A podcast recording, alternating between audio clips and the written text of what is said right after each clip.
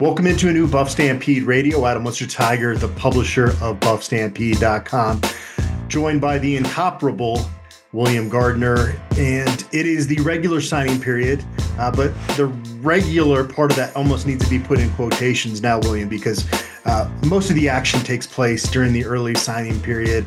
Uh, and the whole recruiting timeline has gotten so accelerated that you throw on top of it that Colorado is going more quality over quantity with high school recruiting. It just there's not going to be a whole lot of fireworks, and it does sound like Colorado is going to get one more high school addition for the regular signing period. But it's different than it used to be when this was the day for college football yeah. recruiting.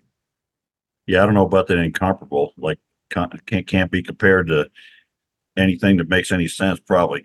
but uh, uh, yeah, I don't know. You know, some of us are old enough to remember. I don't know how long has it been since we since it was only on um, uh, February.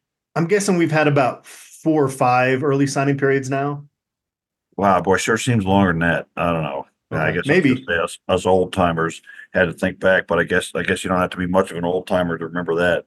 But uh, you know, it used to be that you just wait wait all year for Wednesday, that first Wednesday in February, and the build up and uh, always all the surprise. Now there's no surprises anymore. It's like it's all done on social media, and you kind of know what's coming. But you used to wait for Wednesday and wait to see what happened and who'd you lose and who'd you pick up and all that kind of stuff. And so, was it like the newspapers covering it? How did you follow along with signing day back before the internet really took off?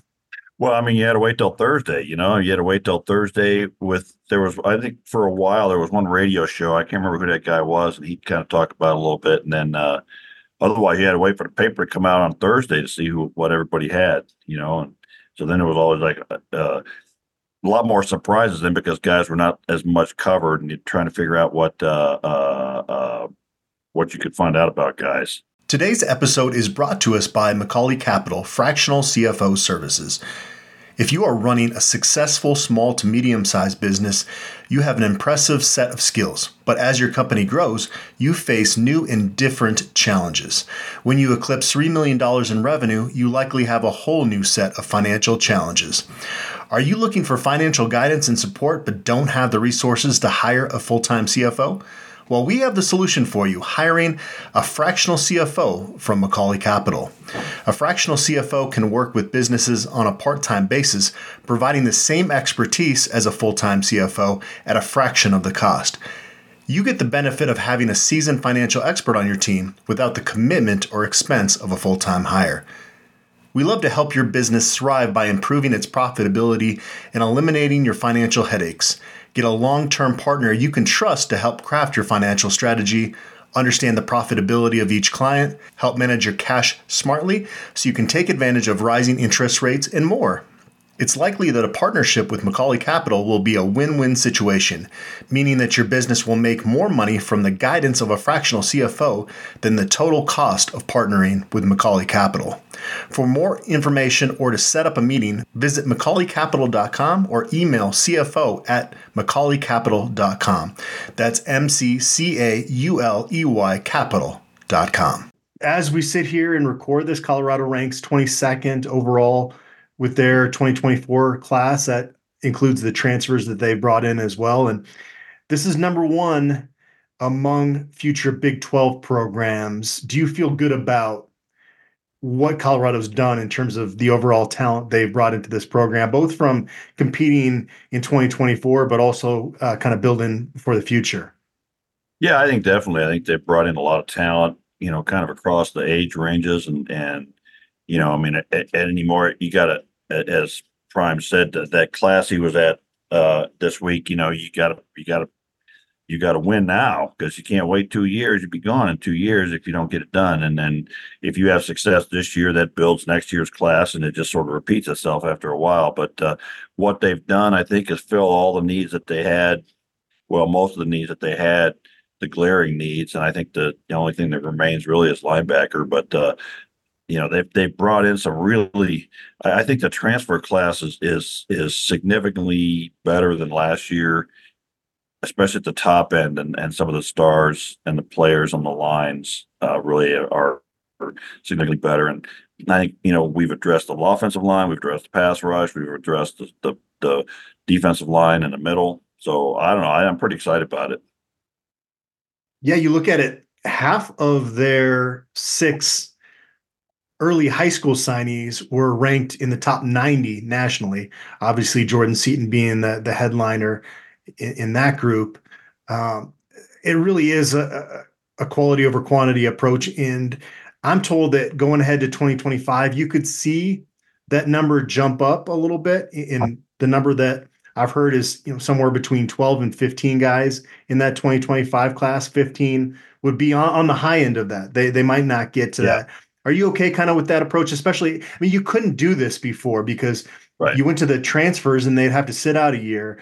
Uh, right. And so you, weren't getting immediate help. And, you know, I know, I don't think we want to spend a whole lot of time thinking about this until it becomes a reality because it's, it's tough to think about. But, you know, Shedeur Sanders and Travis Hunter uh, are going to be off, you know, yeah. to uh, the NFL after this coming season. And so you're probably going to have to use the, the portal to get in a lot of ready-made guys to kind of fill in some of those gaps. You know, Will Sheppard, Le- LaJohntay Wester are a couple of receivers we expect big things out of there. They're going to have some spots they're going to have to fill again through the portal th- this coming year. Yeah, and I think with uh, Shedeur and and and Travis moving on, I think that they'll be able to attract some of those really top guys to fill some of those spots. But again, uh, Coach Prime talked about it in that class he was at, where you know you know, you bring in these freshmen, they got to adjust to college. They got to figure out where the weight room is. They got to figure out how to lift. They got to figure out how to work hard, how to go to class. You know, and like he said, let let somebody else deal with it. And I'll bring in a guy that's a sophomore or a junior that already knows how to do all those things and and is is accustomed to sort of the college level of doing stuff. So, you know, I, I think that makes a lot of sense. I think you you you take the high school class and you fill it in. You know, uh, with, with really top level guys who can who can compete right away.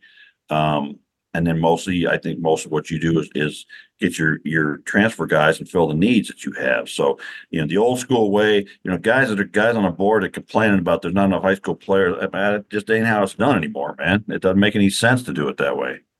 Well, you even run the risk of if you bring a really talented high school guy in and you're at a place as a program where it's healthy with the experienced guys at most positions those young guys might not want to have to be patient and they might get impatient and they might right. transfer and so you spend a year or two trying to develop those guys and then they get impatient and then uh, you got to fill their spot by going to the portal anyway right, right. so right. Uh, it, it is a new day and age and, and i think we're all trying to kind of wrap our heads around it and uh, now you know just you see just yesterday with news of uh, laborers maybe being introduced to. I mean, it's just it really is not going to probably settle down anytime soon. But uh, let's dive into a big edition that's going to get announced. I mentioned that there's going to be a high school edition expected on Wednesday, and Colorado is also expected to announce the transfer edition of BJ Green from Arizona State.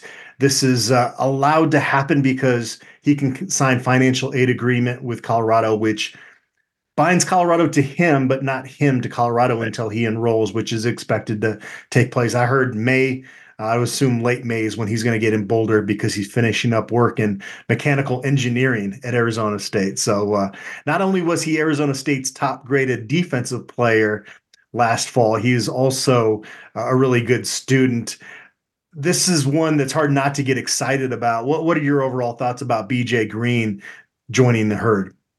Well, I got to tell you, I mean that's that, that's so unusual to have a defensive lineman, and he's a, he's an engineering student. I mean, you know, the, the typical sort of you know feeling is that the offensive linemen are the smart guys, and the defensive linemen are kind of you know the the not so bright guys. But uh, have a guy like B.J. Green, the fact that he, I think the fact that he's a uh, engineering student uh, really speaks uh, you know, like some people say, well, you know, he, he he's not here till he's here, but he's an engineering student. He's coming here as much for the school as for the football. Uh, but what he brings on the football field, um, you know, he he and um, Chidozie Nwankwo are guys that come in and are proven at this level on a defensive front. You know, and there's just no, you know, BJ Green could. I think I put a post up yesterday where BJ Green could very easily be the best out best edge player in the Big 12. Uh, and and Nwankwo could very easily be the, one of the best inside defensive tackles in the Big 12 because he was last year, you know, and Green was last year in the Pac 12. So um, the the you can't just you can't overstate what these two guys bring to this team to this program because all of a sudden we have top guys on along that defensive line at two spots, you know, and uh, man, we haven't had that in a while. Yeah, if you look at the 24 7 sports transfer rankings, Colorado has the number five, six, and seventh ranked defensive lineman with Okunlola, Quincy Wiggins, and BJ Green on board. And yeah. Uh, we'll get to this a little bit later, but you, you brought up Nwankwo. I mean, he's almost criminally underrated in this class. So you, yeah. you really have yeah. uh, t- really bolstered th- that front seven needing still, like you said, some linebackers, and you might just have to be a little bit more patient with, with linebackers. I think DJ Lundy, uh, going back to Florida State, kind of threw a wrench in what they were hoping to build with that group. Yeah, this spring, and uh, you feel it now, and then you get into that spring transfer window, and there's a bunch of really talented guys out there. Uh, right. You know, maybe you could still make room for them, but I think patience is probably best served in that situation. Yeah, I don't think we want to make take a reach and fill it with somebody that uh, not really a top level player. Because, like you said, after spring ball, you know things kind of solidify at various different places, and all of a sudden, um, uh, uh, you you got some really top players coming available, and you don't have spots for them. So I think I, I don't know where we are in terms of our numbers, but I'd rather wait and see at this point. You know, for and I'm and I'm sure they're already talking to people and talking to guys that are looking to transfer and have some ideas. So um, I'm comfortable that we'll find a couple of guys at that position that really will be difference makers. And you know, the other thing is you want to you, you, get a lot of these guys on campus and you go through spring ball just like last year. Sometimes they don't, you know, a couple of those guys that we thought were sure things work didn't work out last year. I just hope this spring transfer window, uh, and, and it shouldn't because you're in such a different spot as a program this spring than you were a year ago. But right. that portal opens up to non-graduates from April 15th through the 30th, and Colorado Spring Game is going to be on April 27th. So uh, you hope there's not one position that totally gets decimated. It'd be fun if they have enough bodies at, at every position to be able to do a true spring game where you kind of split the team up. I think that adds to the entertainment value a little yeah. bit. But there, there, there might be a situation, especially if you have some injuries at a certain spot. You have a few guys hit the portal that you know things could could thin out a little bit this spring. But how how would you like to see the recruiting calendar layout? I mentioned that it's changed drastically, whereas yeah. the first Wednesday in February was it. Now you get this early signing period. Uh, I'm curious if you were in charge of the way that this calendar was set up. How would you like to see the signing dates? Would you go back to the way it was, or kind of tweak the way it is now? No, I've always liked having the early period. You know, it's like um, I don't know. I think a lot of guys get. I, I think this opens up things a lot for for guys, and they don't. Uh, I don't know. It's it's hard to say. It's it's so confusing anymore with what's the windows for the the for the transfers and and then you got the two days for the high school guys and whatever. But I've always liked the two days, the two different days and the two different times of the year.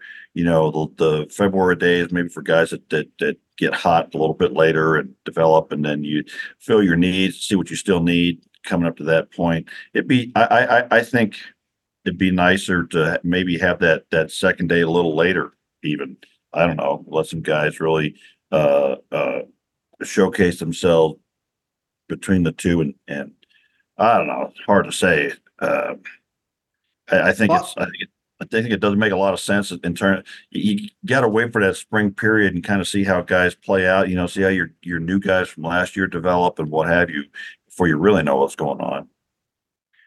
I like the early signing period, but I'd kind of go to more of the basketball model.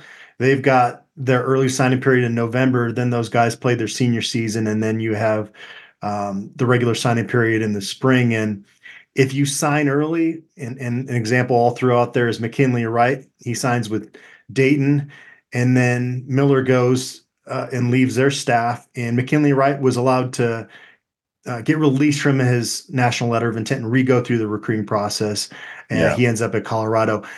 I, I, would like that for college football. And again, you gotta you gotta allow these guys to get let out of their NLI if yeah. Their position coach or their head coach leaves, I think, you know, during that, that course of time, which will be quite a few guys, but some of these recruits just want to get it out of the way and they Right. prefer to make it official. Yeah. And so have a signing period in late July, then let the coaches focus on the season a little bit more and let those players focus on their season and then have a regular signing period the first Wednesday in February, kind of the way it used to be. Again, So you would say like a, a the the early signing date would be before the season? Yeah, I'm I'm thinking you have official visits from like March through mid July, Yeah. late July, and then you have a signing period like third week of July. Um, I, I know there are coaches that that try to uh, schedule their vacation time in July. Um, I, so maybe there would be some pushback there. I, I just maybe maybe you could even have that early signing period early July, so those coaches get a true vacation that month before camp starts. But um, the reason I don't like the December signing period is because you've got college programs that if you've had a successful season, you're preparing for a bowl game. Right. You might be preparing for a college football playoff in the future, Yeah. and um, you're having to deal with all the, the loose ends with recruiting. And then you look at the player side of it. If their team is doing really well in high school, their team's playing deep into the playoffs in December. So it's hard for them to get out on winter official visits. Uh, and so th- the timeline just seems a little too crunched in there. Um, that's kind of how I feel about it. I- just, to- I think you'd have to be careful about who you signed in the early period because a lot of guys are going to blow up and develop in their senior year, and then other guys, you know, that senior year they drop off and don't play as well. You know, so um, I don't know. There's some risks either way you do it. I think, but yeah, that right right in the middle of December kind of puts it in the middle of playoffs and bowl season, what what have you. So that does that does create an issue, but you know, it's not an issue we've had in a long time.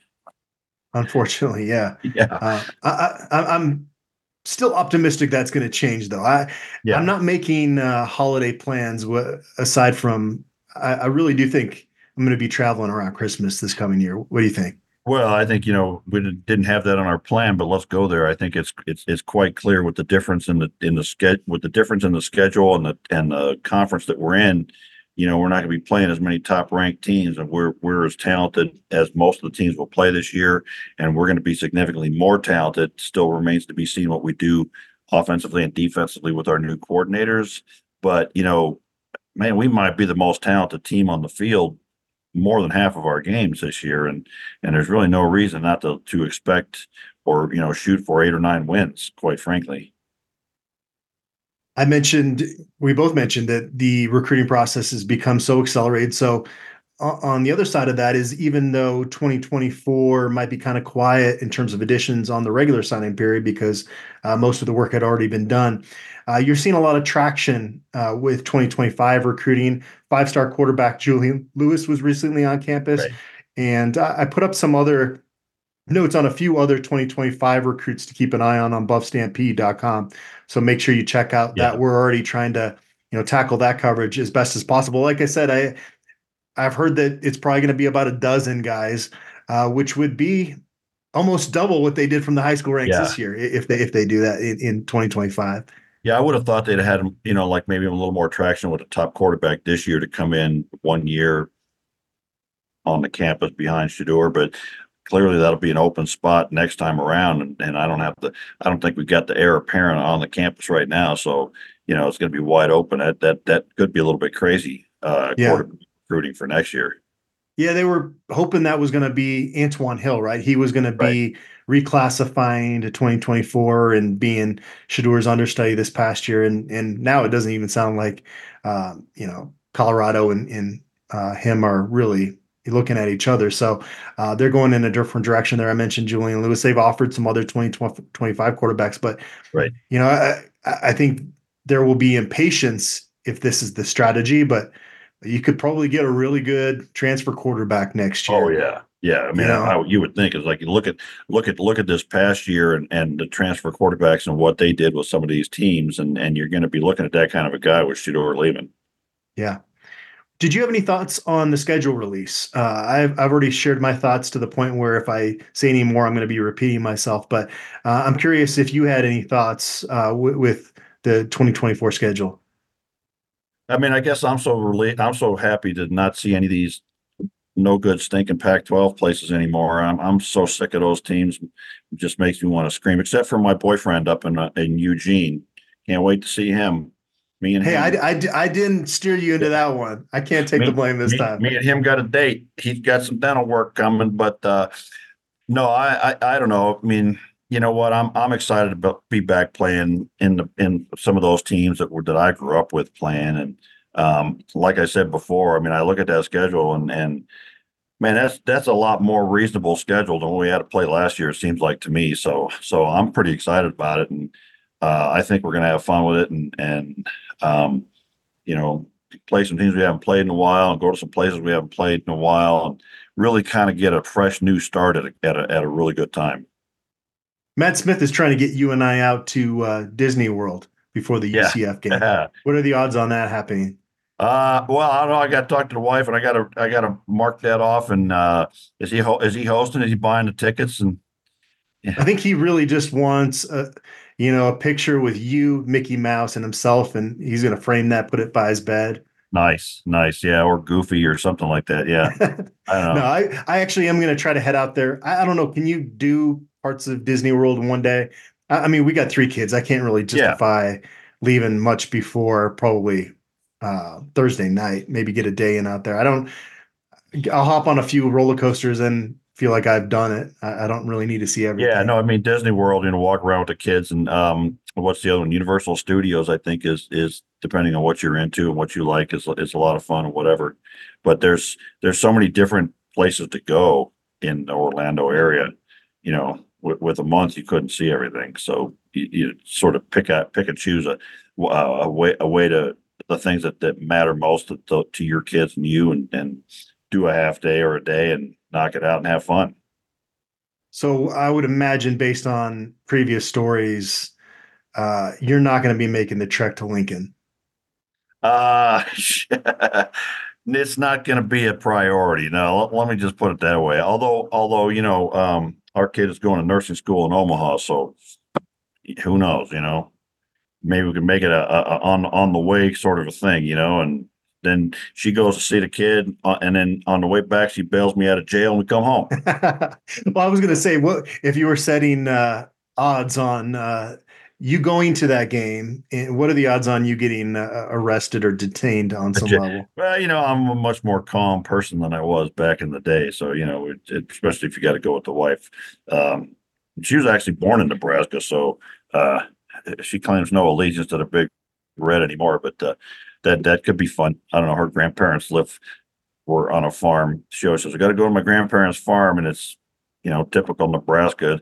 Get off the interstate at some road and drive north. You know before we get into our 2024 signing class picks, which is going to be fun. I'm going to share some of my picks from, from previous years, and some of them are really good. Some of them are, are pretty laughably bad. So we're going to have some fun with that. But on a serious note, William, since we last recorded our last show, uh, Larry Zimmer, a longtime voice of the Buffs, also did play by play for the Broncos for a number of years and did a lot of other sporting events, passed away at the age of 88. I got to know Larry a little bit, not all that well. I actually knew his wife, Bridget. I know her a little bit more. She, uh, while Larry would do uh, the broadcast, she'd she'd come in the the press box and, and watch the game with the the regular media a lot of the time. Uh, with your past at, Colorado, what, what did Larry Zimmer mean to you? Um, he's kind of a you know, for the folks that were around during the glory days, you know, his voice was kind of synonymous with with a lot of those big plays and big moments that happened in the program. Yeah, back in the day, I mean, you know, and he's sort of, uh, you know, replaced by Mark Johnson, and that voice becomes more uh, recent. But um, you know, Larry Zimmer was just sort of the, the guy that was always there, and you know, through all those great times and great things that happened, and and uh, you know, through the bad times in the early '80s and what have you, was just sort of a fixture and and became synonymous with CU football. I think, um, you know, sometimes you you'd hear the his calls nationally when things really big, exciting things happened and what have you. So uh, that's a loss to to the CU football community, and um, he was a huge part of the of the program, and and uh, just somebody that we're going to miss. Definitely. Rest in peace, Larry. All right, the 2024 signing class picks, and this is going to involve, unlike a lot of the times in the past, it's going to include both high school signees and transfer commits because um, it, it, would be hard to make our signing class picks with just high school guys. Uh, there's six yeah. that have been announced at the recording of this. There's going to be another one. So uh, let's include the transfers there as well.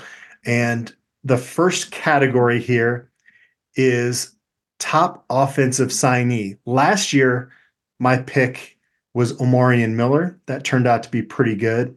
I'm looking back through the year, some other guys that have won this award in the past Jordan Tyson, Brendan Rice, Tim Lynott Jr., Shay Fields, Sefo Liufau, Nelson Spruce, Ryan Miller. Those are the good ones. Let me try to pick out.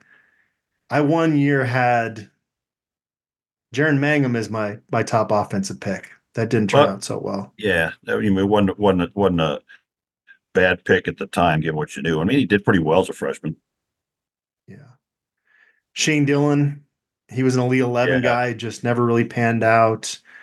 Uh, Maurice Greer was my first ever top offensive pick back wow. in 2005. That's when I started Man, doing this. He never even made back. it to campus. That goes way back, huh? Yeah. Holy cow. Wow. But with this 2024 class, uh, I got to go chalk here. But are, are you? Do you do you have uh, a pick?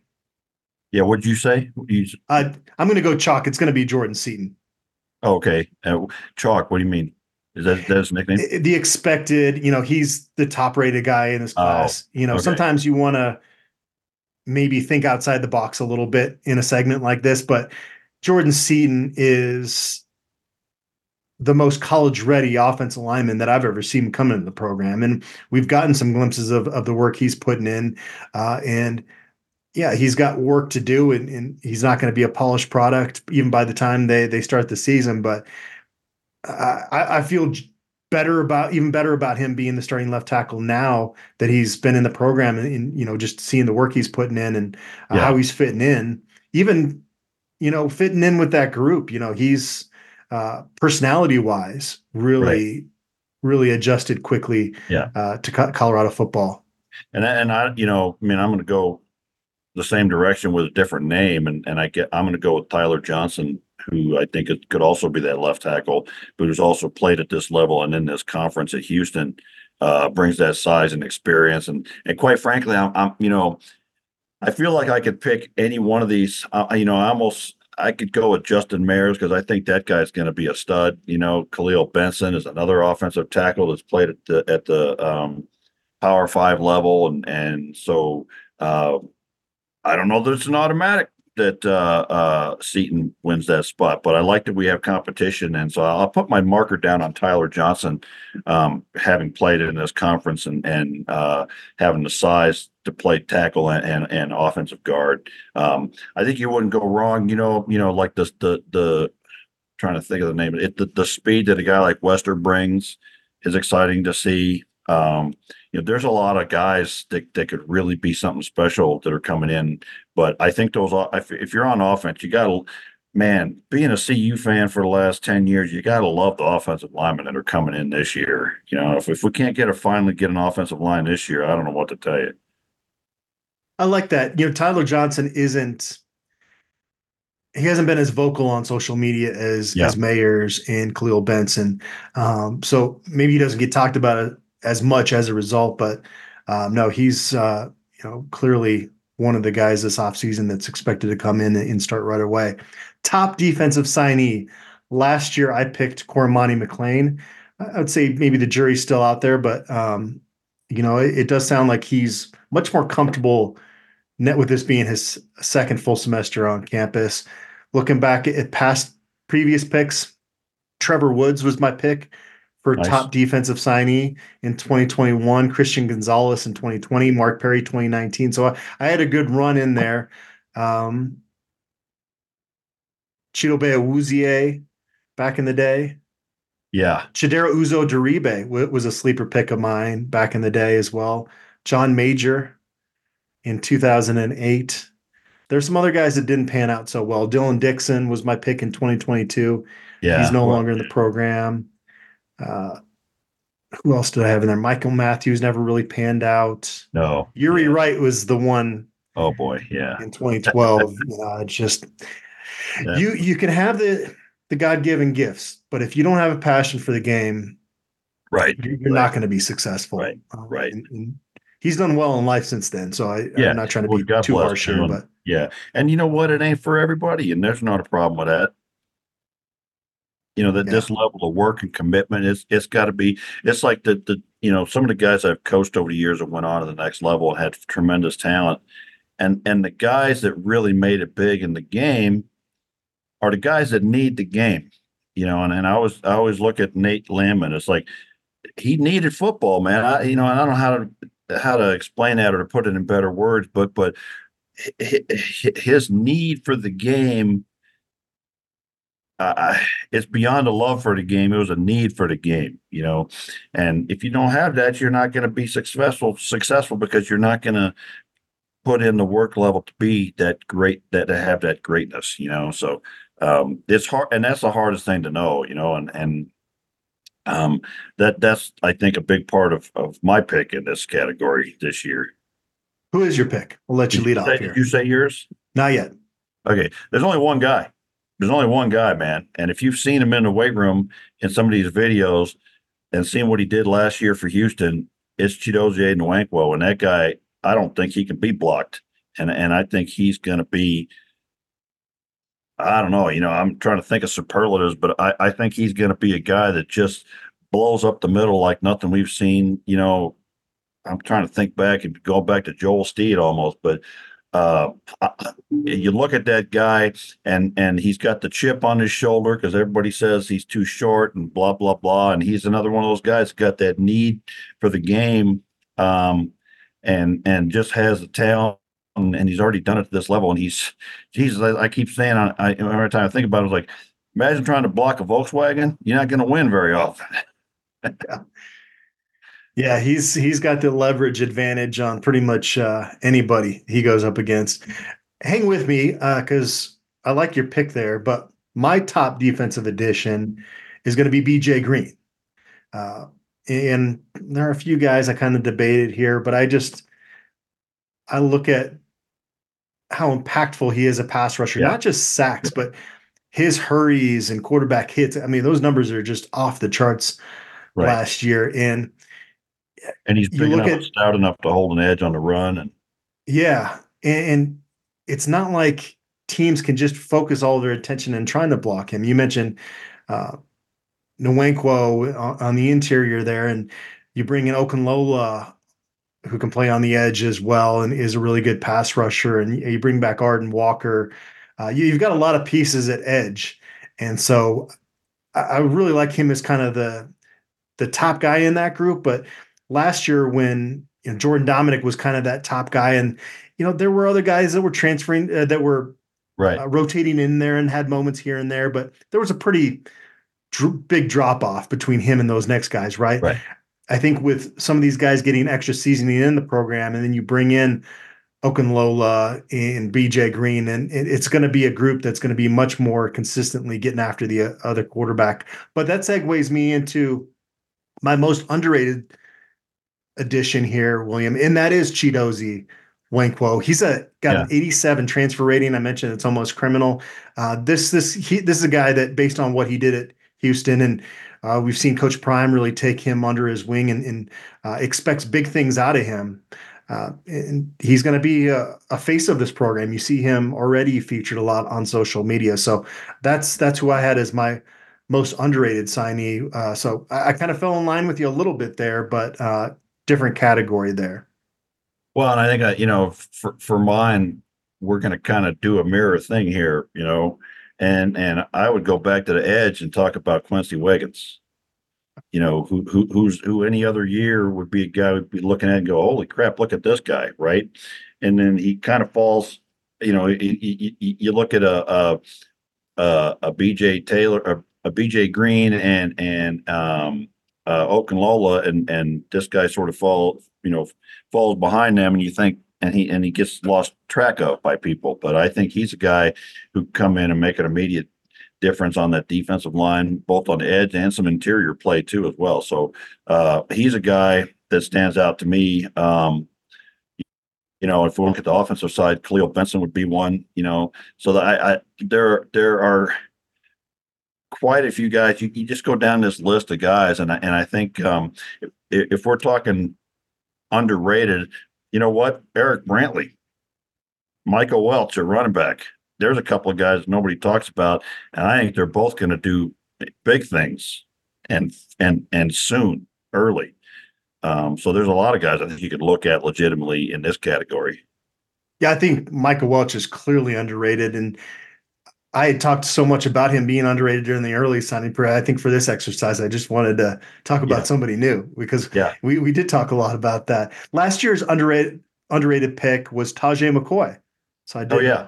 I did pretty well there. Yeah, and I and I think he's I think he's the guy that everybody's forgetting about at that edge position as well, because he, he's just a natural born pass rusher. And you know, I think, you know, one of the questions about him will be how does he stack up on the run defense? But I think he's going to be another guy that people forgot about because of all these other names at edge. There's some guys that have panned out pretty well from previous picks going back past last year. This is a real mixed bag here. You ready for this, William? These are my most underrated picks from 2022 going back to 2005. I'm just going to list off a bunch of names, and a couple of these guys panned out, but not most of them.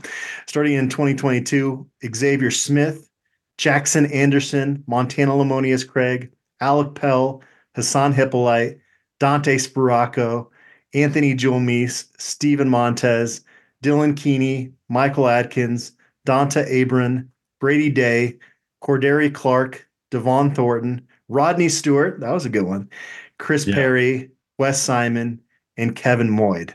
Uh, so guys, I'm I'm pretty hit or miss with this category. Yeah. If you go back, a lot of those guys, years. a lot of those guys, I don't even remember even ever hearing of. yeah, that's that's yeah. You know, and and Xavier and, Smith and, and Jackson and Dante's Anderson. Isn't Dante Sparaco still playing out there somewhere in his 15th transfer season? I'm going to leave that one alone. Uh, but yeah, I I'm proud of the the Speedy Stewart pick in there. Um, in, I, the Montez, yeah. I remember watching him at a summer camp, and, and it was like this this kid's got an NFL arm. Uh, but yeah, some of those have not panned out as well. Anthony Julmisse is the one. I'm like, dang, like he showed a lot of promise. Yeah, and we'll, just, we won't get into the whole legal thing because I don't know all the particulars, but it didn't seem like something that should have ended a college athlete's career. Yeah, I don't know, you know, you know, and there's always something else going on behind the scenes. It's hard to say. Uh, yeah. All right, let's move along to top athlete. Who you got here? Well, I think this is a tough one. I want to hear what you had to say, but I think there's it depends on how how we're defining athlete in terms of just plain speed. If if if if, if we're just talking speed, then it's probably uh, Wester.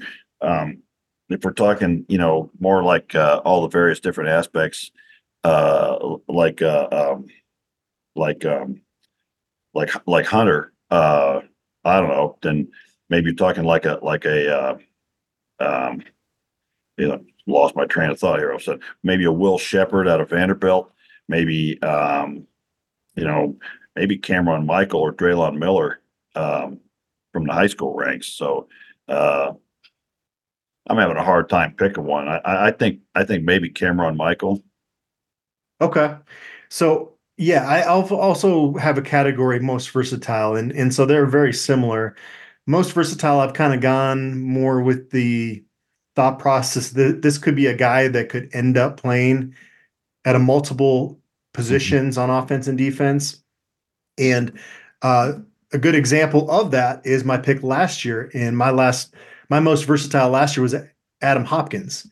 He comes in as a receiver and actually played defensive back uh, this yeah. past year and could end up playing either side of the ball. It sounds like cornerback right, right. now. Um, so that's why I kind of picked him for that. And, and last year, my top athlete was Dylan Edwards. And it, it went down to that just next level speed. And so right.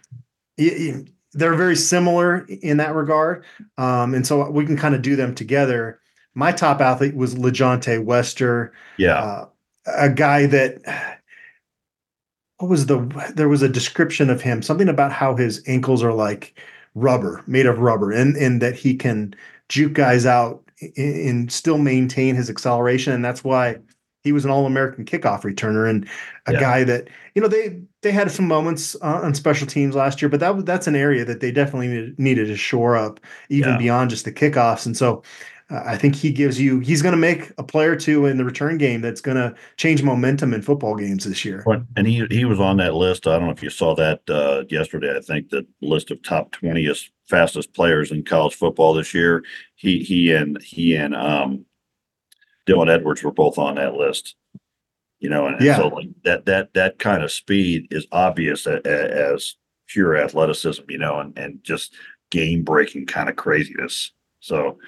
Yeah, that's exciting to see back, you know, have those kinds of guys back in this program that we used to have all the time, you know. It's like our, And your our- your pick for top athlete was Cam Michael. Is that correct? well, I don't know, I guess because that, that was my most versatile. Because this is a guy that was a quarterback, running back, defensive back in college. yeah, I think he might be best suited at running back, but he says he's going to Yeah. play receiver right away. But he Yeah. could end up at a lot of different spots. Well, yeah, let me let me pick him for the versatile thing because I'm not a yeah, like again, I'm not 100 percent sure where he'll play, but but I would have to join you with Wester for the for the uh, best athlete. Cool. And uh, we will go back beyond on both these categories. For for newer Buffs fans, this doesn't mean a whole lot, but I think people that have been following the program for a while get a kick out of uh, how poor some of my previous picks were. Well, Uh, you know, but but look at the quality of the recruiting too. You know, I mean, yeah, right. it's not Yeah. entirely your fault. It's like you got to do the best you can and make a. Not to call anybody a sow's ear, make a soak purse out of a sow's ear, but uh, you know, some of the guys we had to work with were not top quality. Yeah. Yeah, a lot of these guys didn't pan out. I had in 2022 and going back from there, Victor Venn, Ty Robinson, Ashaad Clayton, Lev- Levante Chenault. Wait, Deion wait, wait, Smith. wait. Did you say a shot three Heisman's Clayton? Yeah, like I said, I I don't hide from from really bad picks that I've had in the future. Now I've nailed a lot of these, but uh again, you gotta uh, like you gotta have more than just the the God given ability, and he did not Yeah, have that. But Right. you don't really know that until they're tested, right? Right. He was superb, just unbelievable late in his senior year of high school. I mean, he was unstoppable. And there's no high school in the country that really, you know, works the way you do at this level. So you don't know until they get here and do it. Do you, do you remember? Uh, so Mitch Rodrigue comes in as Right. O line coach, and he- Never loved to cook, and that's awesome. He would cook jambalaya and Yeah. you know gumbo, and uh, he gave Ashaad Clayton uh, a serving of it, and he never Yeah. brought the The bowl back to him. Yeah. and he would not let that go. Yeah. Well, you know, I guess he got even selling all of his uh, triple jumbo size buff gear online. So All right, we're going to keep rolling down these names. Uh, Deion Smith, that was a good pick back in 2018. KD Nixon, pretty solid in 17. Ronnie Blackman in 2016. I had Patrick Carr, Lee Walker, Devin Ross, Gerald Thomas, Rashad Hall, Donnie Yeah. Duncan, Andre Simmons, Rodney Stewart, Marquise Seamus. Man, that guy had a lot of talent. Yeah. Sherman Lang and Gardner McKay. So I, I've botched this award a few times as well. But the, you know, part of this is a lot of these guys have been like track guys, and it does add to the point of you know just because you're a track star, uh, it's not going to always translate to the football field. And, and to your point of, you know, they weren't pulling in top 25 classes Yeah. like they are with Coach Prime now, so Right, it's a little right. different. Any of those names uh, bring up any memories for you beyond? Yeah. Yeah, well, not ha- not happy ones. I mean, I don't know. You know, you're not going to throw out a lot of names from the last 20, 15 years and, and go, "Hey, thank God bless America, we got that guy." Holy cow! But did that work out? Devin Ross in there, he was a guy that he had issues with drops from time to time, but Issues. he kind of hung around in NFL practice squads for a long Yeah. time, played uh, uh, overseas, I think, a little bit too. I, I don't even think he's hung them up officially, and he was a Yeah. 2013 90. Well, when you can run like that, you're going to get a lot of chances, you know. And everybody thinks they can teach you to catch a football, but I don't know. At the end of the day, you are what you are. Yeah. That kind of speed is going to get you a lot of op- opportunities.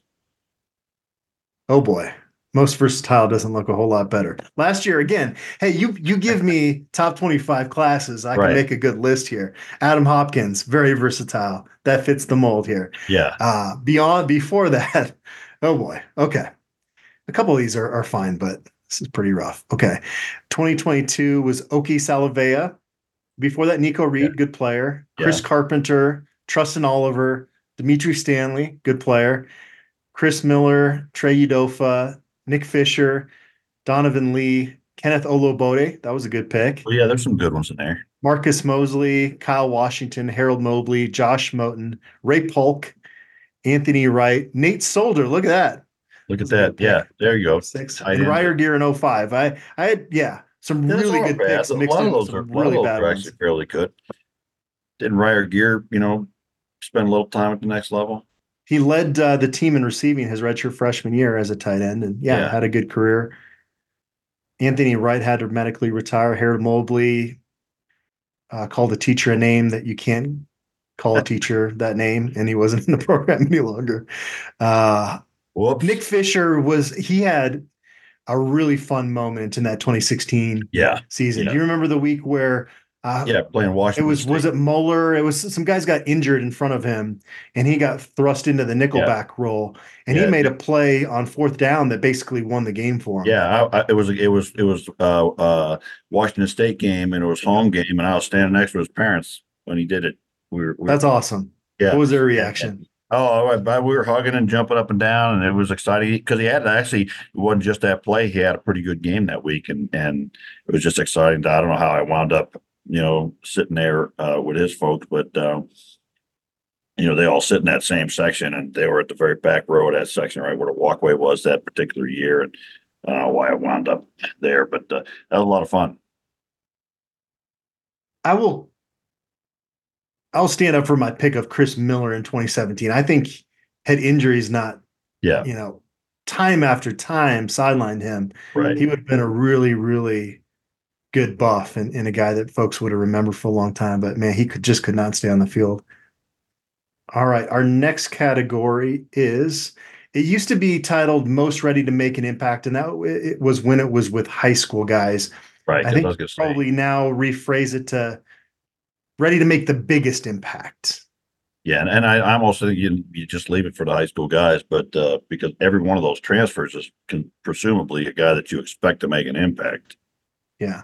You know, but I had Will Sheppard here just because of what he did in the SEC, and I know he's not getting on campus until this summer, but um, his body work at Vanderbilt, and uh, I think he's going to be bring a lot of what Zay Weaver did to the table this past year. So I and, and he's going to be a visible visible part of this program, a guy that's making a lot of plays, uh, part of a lot of highlights that uh, you know are getting people to tune into to Colorado games.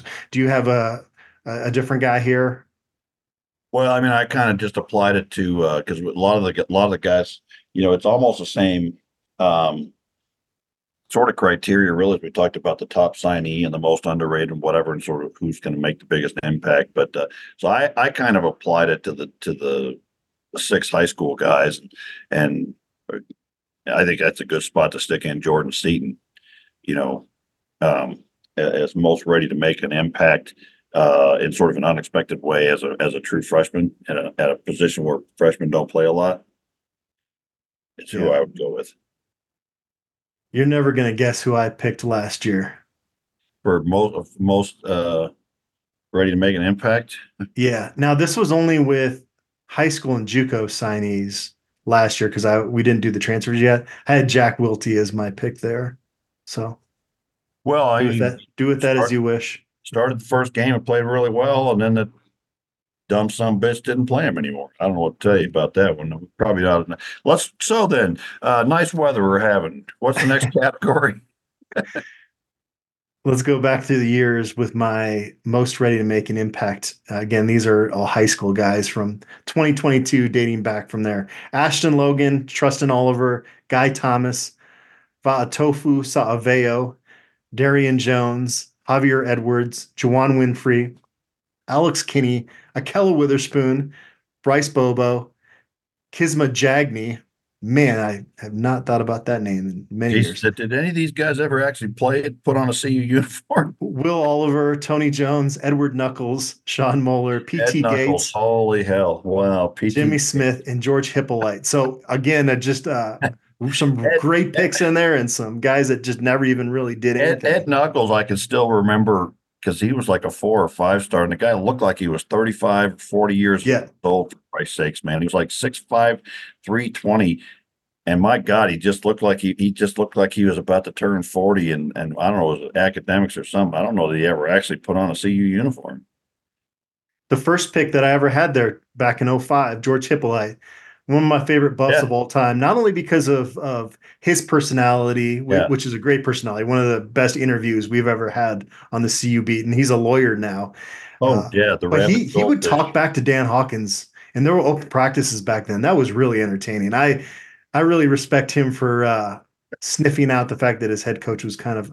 I don't want to put words in his mouth, but he would talk back to the to Dan Hawkins. And I, I Like, enjoyed like what? that. Like what kind of things? Well, one day, so fights were not allowed in practice with Dan Hawkins. Yeah, even even a, a small scuffle would result in them stopping practice, having the whole team go over, and they would have to run 15 gassers. And Dan Hawkins' theory on that is it was one gasser for every yard you cost us in the game, and it's Oh, it's a penalty for all of us if you get in a fight. So George Hippolyte just refused to to to run. He's like, I was in the right. I'm not going to do it. And so they, they And, got he- into and he's a law- and he's a lawyer now, you say. What are the odds? Defense lawyer, I'm sure, right? Oh, yeah.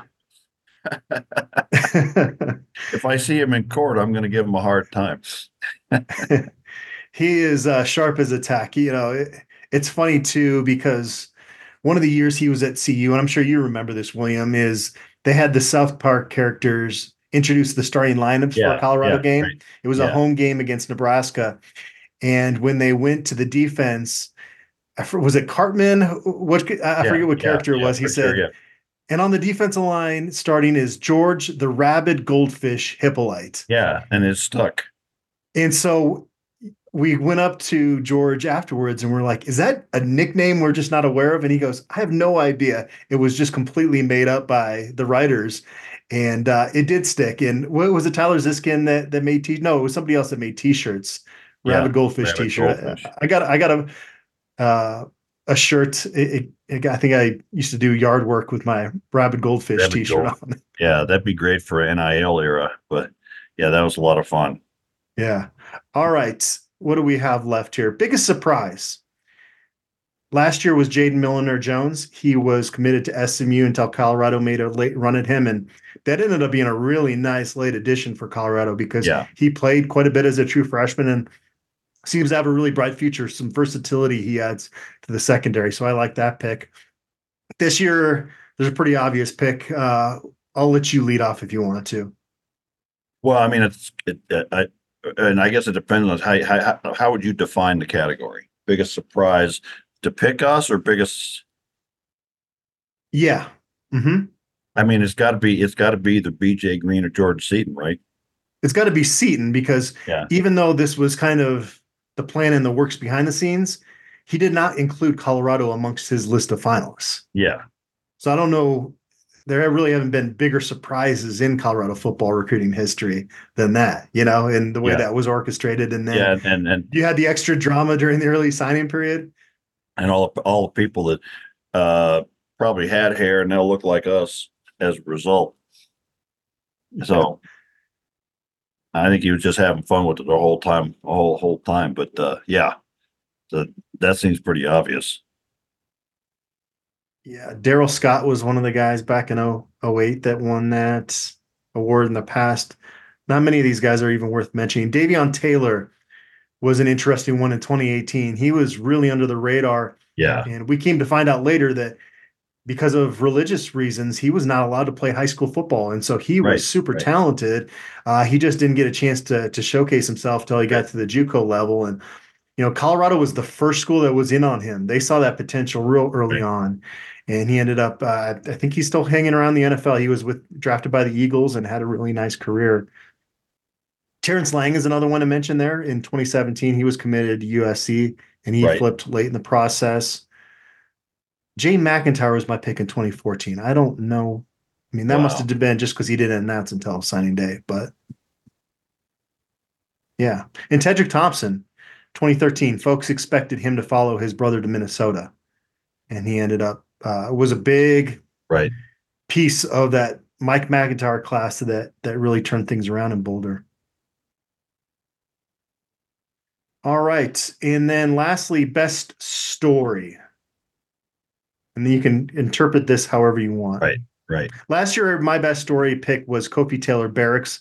I love the story of how, you know, growing up in England, he caught so much flack for because he just loved football and everybody's telling him that he needs to play soccer. And uh, he went out of his way. He traveled overseas and went to camps across the United States to get those scholarship offers and uh, was in NFL academy and that shut down to due to COVID. He had many reasons to stop playing football or he, to never even start and he just kept uh, kept going. And hopefully, he he's a guy that, uh, as uh, Andre Hart, the linebackers coach, says, he's kind of an incubator right now. Hopefully, right. Uh, he, he, at the very least, he should be a, a, really good special teams guy for them.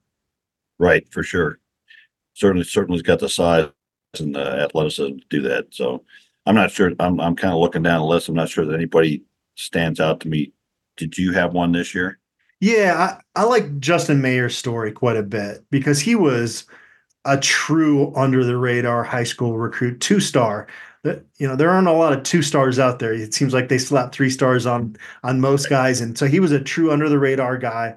Put in his work, and you know, at UTEP he just wasn't on the radar of college football fans, and so I think coming into Colorado, we, have seen his personality. Uh, really stand out in that locker room in the weight room and is going to be one of the the key leaders I think on this football team. When you you pair a, Justin Mayers with a Tyler Brown and a Khalil Benson, you've got a lot of personality, a lot of maturity right. in that room. And so I like his story of of I really think Justin Mayers is going to end up being drafted next year. And so to, to come from yeah. that start of a two-star guy at UTEP and then to bet on himself, come to Colorado, uh, and so I, I, like that story. That that would probably be my pick this year.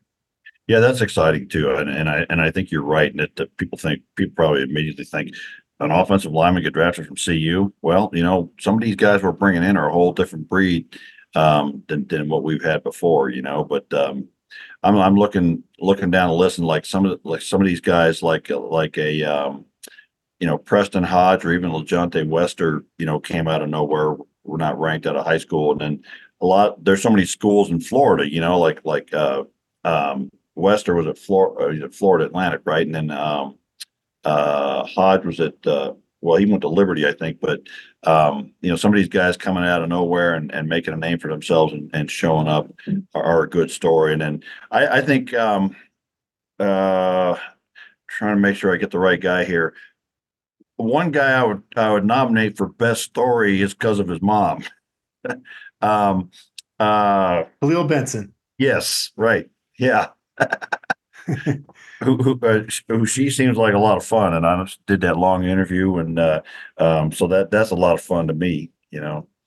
Yeah, there's been some some fun stories as I'm looking over this list. In 2022, I had Isaac Hurtado. I love the story of how Colorado was trying to offer him a scholarship, but he was like in his shift at Target and he wouldn't leave it to to to take the phone call. So they had to wait until later in the day because nice. he was just this hardworking kid. Yeah. Um, who else do I have in here? 2019 Valentin Senn. He's from Austria. Right. A cool story. 2018 Davion Taylor. I just talked about. We just talked right. about him. Um, 2017 James Stefanou. Um, what? How old was he when his career at Colorado? Oh my god, yeah, I don't know, getting close to 30, wasn't he? Such a great personality. Yeah. Yeah. Uh, who else do I have on here? Phillip Lindsay in 2013, obvious. Yeah, that was a great one. Right. I mean, he jacked up his knee and and there's a coaching change and he didn't know if he's going to be able to walk, fulfill yeah. his dream of going to play at CU. But Mike MacIntyre staff honored that commitment and he got it worked out. Chidera Uzo Diribe in 2010 was a good story. He was uh, late to playing organized football. He came out to Boulder the summer between his junior and senior year, and they did full contact camps back then. And no one knew who this young man was because he didn't play high school football his junior year.